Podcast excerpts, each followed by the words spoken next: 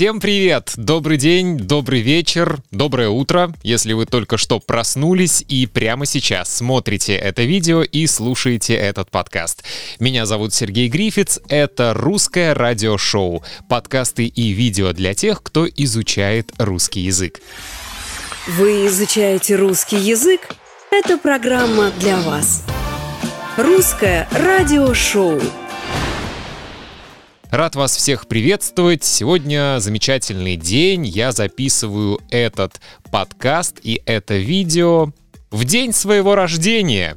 Я надеюсь, что это будет хороший пример для тех, кто в свой день рождения думает, что не нужно работать, нужно целый день отмечать, пить шампанское и есть торт.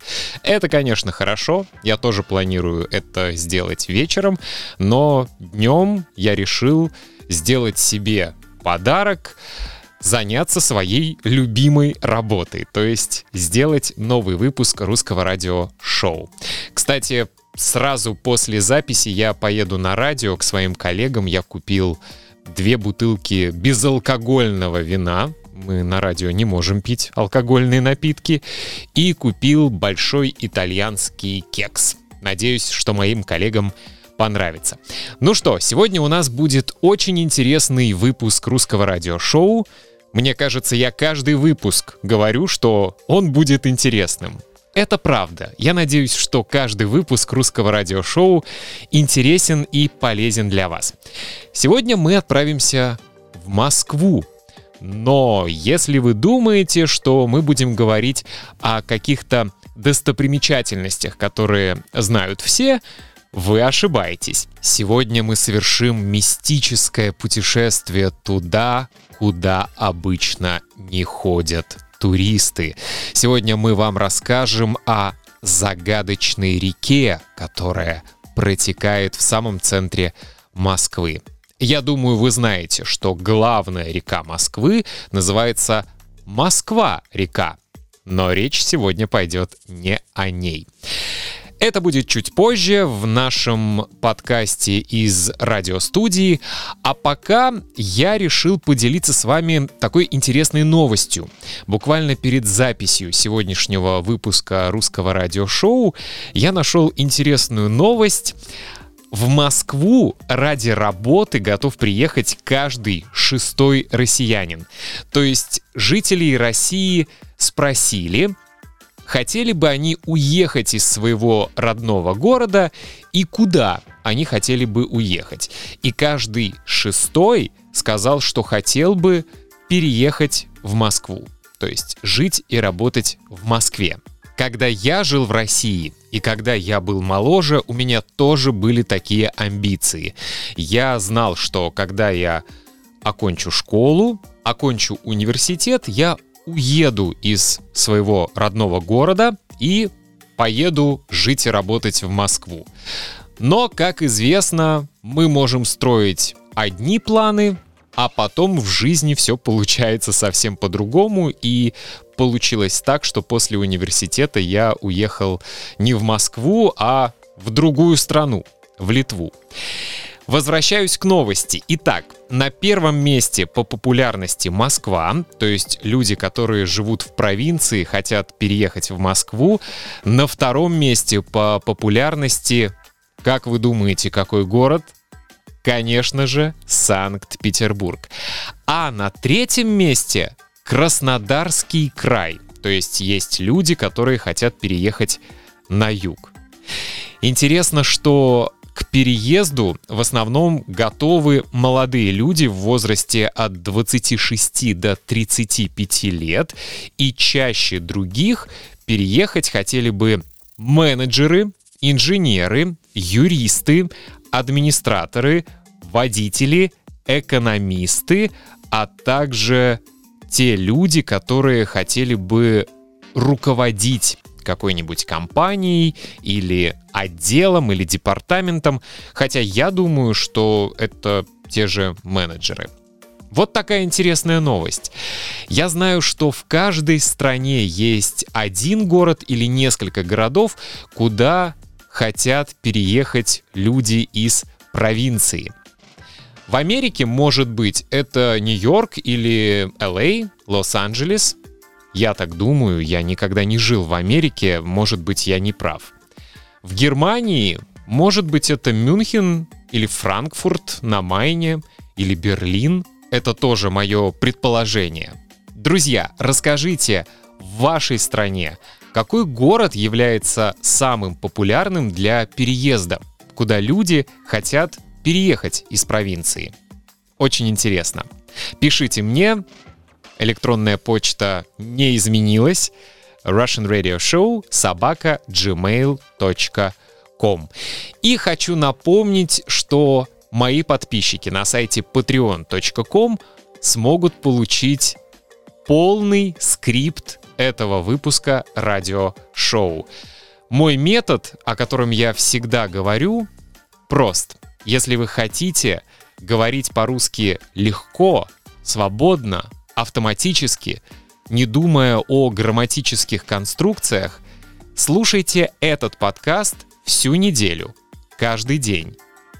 Скачивайте скрипт, находите и переводите слова, которые вы не понимаете, и каждый день слушайте, слушайте, слушайте. Я гарантирую, что через неделю все слова, все фразы из этого подкаста вы хорошо запомните, и более того, вы никогда их не забудете, потому что они будут в вашей долгой памяти. Так что слушайте много-много-много раз. Иногда это может быть немного скучно, но ходить в спортзал, заниматься спортом и каждый день делать одни и те же упражнения тоже может быть скучно. Но если вы хотите получить результат, вы должны это делать. Так что слушайте этот подкаст и читайте скрипт.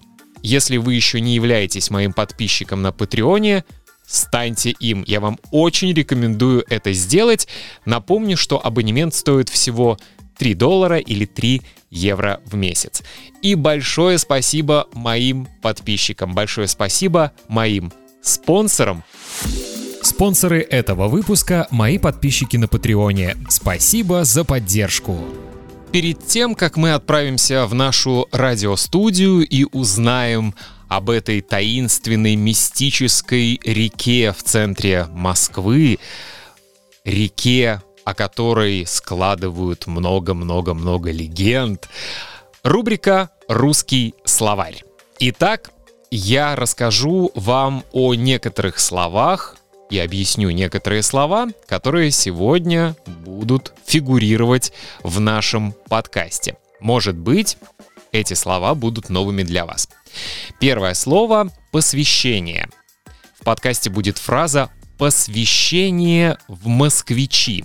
У слова посвящение есть несколько значений. Одно из них — это возводить в какое-либо звание. Например, возводить в рыцари, когда король или королева берут меч и кладут на плечо и говорят «Теперь ты рыцарь» возводить в рыцари, например, возводить в какое-либо звание.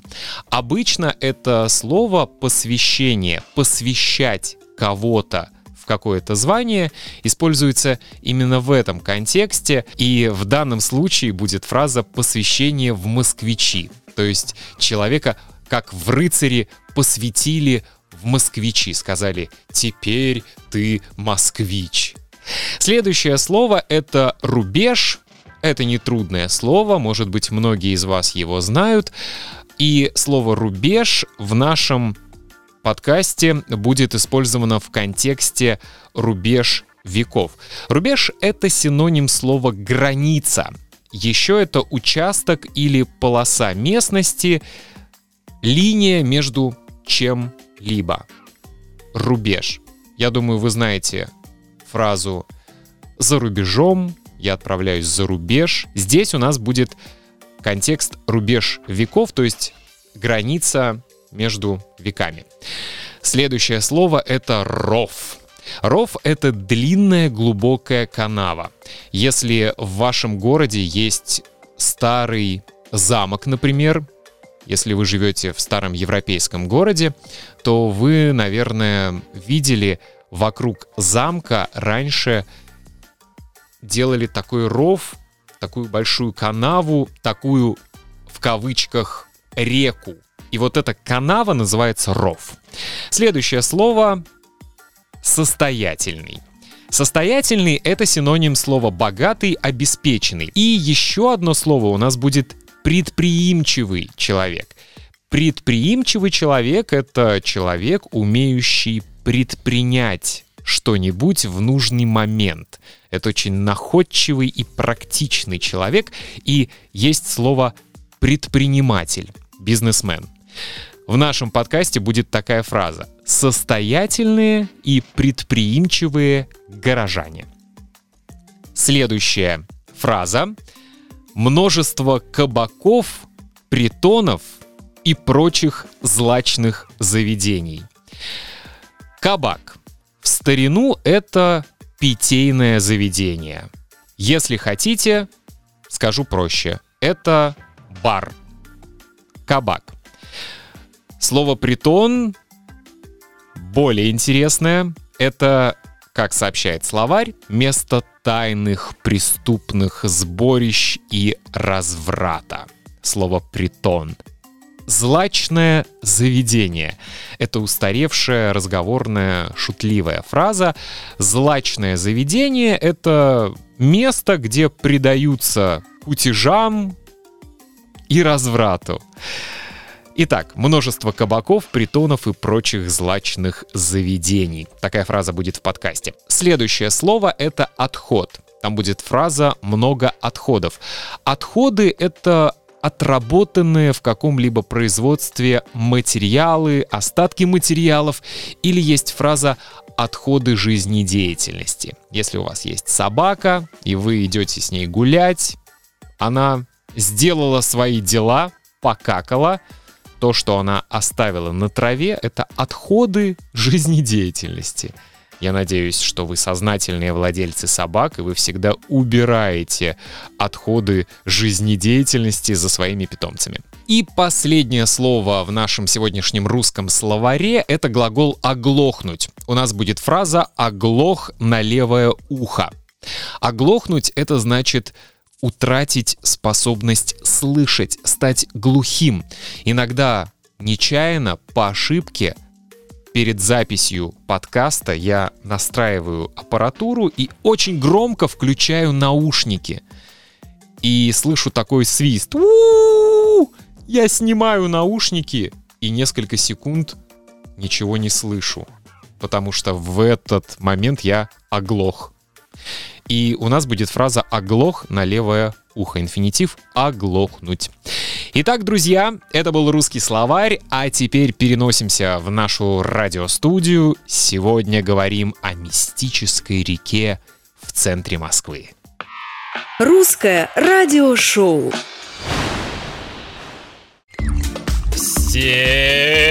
Всем привет! Я Сергей Грифиц, вместе со мной Гордей Себастьянович. Нихау. Ты должен тоже так сказать. Нихау! И Настасья Андреевна, давай. Hello. Hello, it's me. Тема нашей сегодня... Фанаты Адель собрались. Тема нашей сегодняшней рубрики «Таинственная подземная река в Москве». Есть такая русская певица Наталья Ветлицкая. У нее есть не очень известная песня. Она поет таким голосом «По Тверской неглинной э, пух летит тополиный». Вот таким голосом своим. Наталья Ветлицкая. Спасибо, что продемонстрировал. Да, я пародист еще тот. Мы сегодня поговорим об этой таинственной подземной реке. Интересный случай в своей автобиографии рассказал известный советский писатель Лев Кассиль. Люди моего поколения помнят его рассказы, которые мы читали в школе. Я помню рассказ «Таран». Читали в первом классе, в букваре. Что вы на меня смотрите? Как на Я, полоумного. Мы не читали. я вот э, либо не помню, Вы уже не в то время в школе учились. но у нас вроде с тобой не такая большая разница. В 1923 году, окончив школу в Саратове, Кассиль уехал учиться в Московский университет, а знакомство с городом началось у него интересно. Кассиль был тогда высоким и худым 18-летним юношей. Едва он вышел на площадь у Павелецкого вокзала, как услышал от одного из московских мальчишек фразу «Длинный! Где проезд не глинный. Сам Кассиль на такое приветствие не обиделся, даже воспринял его как посвящение в москвичи. То есть он подумал, что его приняли за москвича. Проезд Неглинный, который уже много лет называется в Москве улица Неглинная, найти несложно. Это в самом центре города. А вот реку, в честь которой проезд ставший затем улицей, получил свое название, обнаружить гораздо труднее. Почти на всем протяжении река Неглинка протекает под землей. У-у-у. А я правильно Как понимаю, что интересно. ее туда пустили под землю? Сейчас все расскажу. Давай, расскажи. История этой реки необычная. Впервые река была упомянута в документах рубежа 14-15 веков. Называли ее тогда Неглимна. В жизни старой Москвы река играла огромную роль, поскольку хорошо защищала Кремль от нападения врагов с запада и северо-запада. Водами из Неглинки был заполнен ров у Кремлевской стены. Москвичи ловили в Неглинке рыбу, а наиболее состоятельные предприимчивые горожане ставили здесь мельницы. Вот только вода в реке, которая раньше славилась своей чистотой и отличным вкусом, становилась все более грязной. Город рос, отходов в реку сливали все больше, устроили, в общем, общественный туалет. Как это часто Как бывает. это, да, нередко бывает. Не помогали даже запреты на стирку белья в Неглинке и купание лошадей. Русским людям законы Закон не писан. не писаны. В начале 19 века, когда шла генеральная реконструкция Москвы после пожара 1812 года, Неглинку решили спрятать под землей. Но подземная река продолжала регулярно напоминать о себе. Во время наводнений ей удавалось вновь вырываться на свободу, заливая нижние этажи домов и магазины на Трубной площади и в Неглинном проезде. В Москве с рекой Неглинкой связано огромное количество легенд. На ее берегах располагалось множество кабаков, притонов и прочих злачных заведений. Ходили слухи о том, что в подземелье сбрасывали огромное количество трупов, чтобы скрыть следы преступления. Страшно. А еще здесь находилась усадьба кровавой помещицы Дарьи Салтыковой Салтычихи. Салтычихи, да. Да. А Красотой она, как известно, не была наделена, но верила в то, что воды Неглинки смогут сделать ее красавицей. Поэтому раз в неделю в полночь умывала этой водой свое лицо. Лошади, белье, лицо. У меня логическая цепочка. А полотенце, которым Салтычиха вытиралась, тут же сжигали. Не знаю почему. Наверное, она не хотела, чтобы кто-то еще Украл ее красоту. да. Насколько я помню, Клеопатра принимала молочные ванны с, э, с глицерином, что ли, я боюсь ошибиться. Видите, вот Салтычиха из речушечки, значит, умывала лицо. Изучением подземного русла Неглинки занимался знаток Москвы конца 19-го, начала 20 веков, писатель и журналист Владимир Гелеровский. Правда, рискованное путешествие по подземелью закончилось для него печально. Гелеровский сильно простудился и оглох на левое ухо. А его рассказ э, «В глухую» начинался с таких слов. «При очистке неглинного канала находили кости, похожие на человеческие». К сожалению, и в наше время река Неглинка чище не стала. Пробы показывают, что в воде содержится множество вредных веществ, которые могут представлять угрозу для здоровья людей. В 2010 году тогдашний мэр Москвы Юрий Лужков заявил, что в Неглинке в районе Большого театра вводятся огромные 10-сантиметровые белые тараканы. Девушки сейчас будут а, бояться и кричать. Белые тараканы. Да, я не знаю, откуда он это взял. Может быть, ему приснилось это, а может быть, они на самом деле там водятся. При этом Лужков добавил, что тараканы — это единственное, что является там страшным. Дескать, Мгм. больше ничего страшного там нет.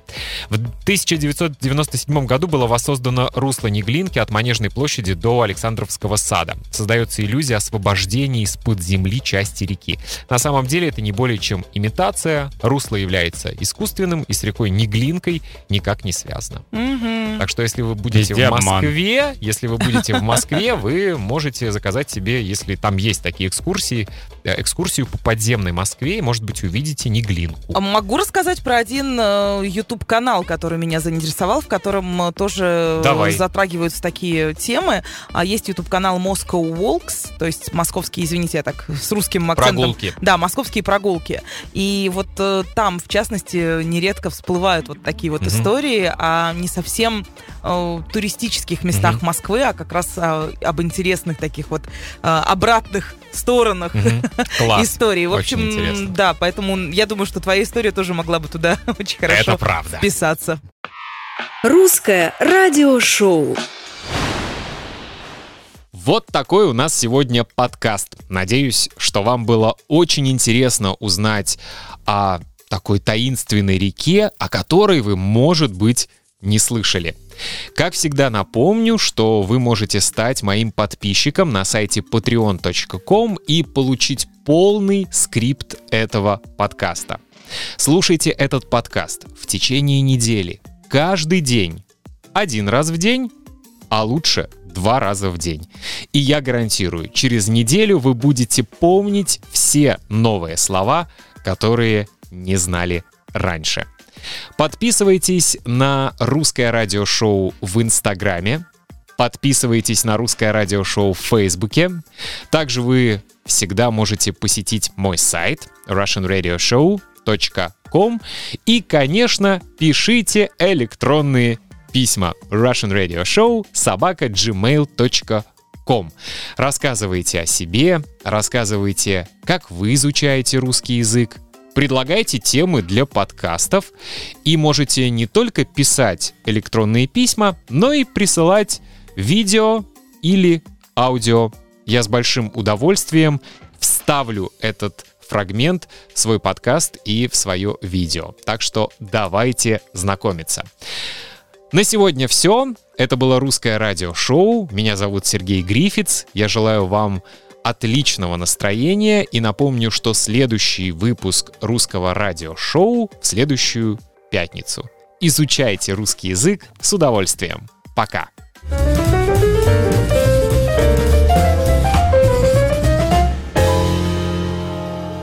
Русское радиошоу.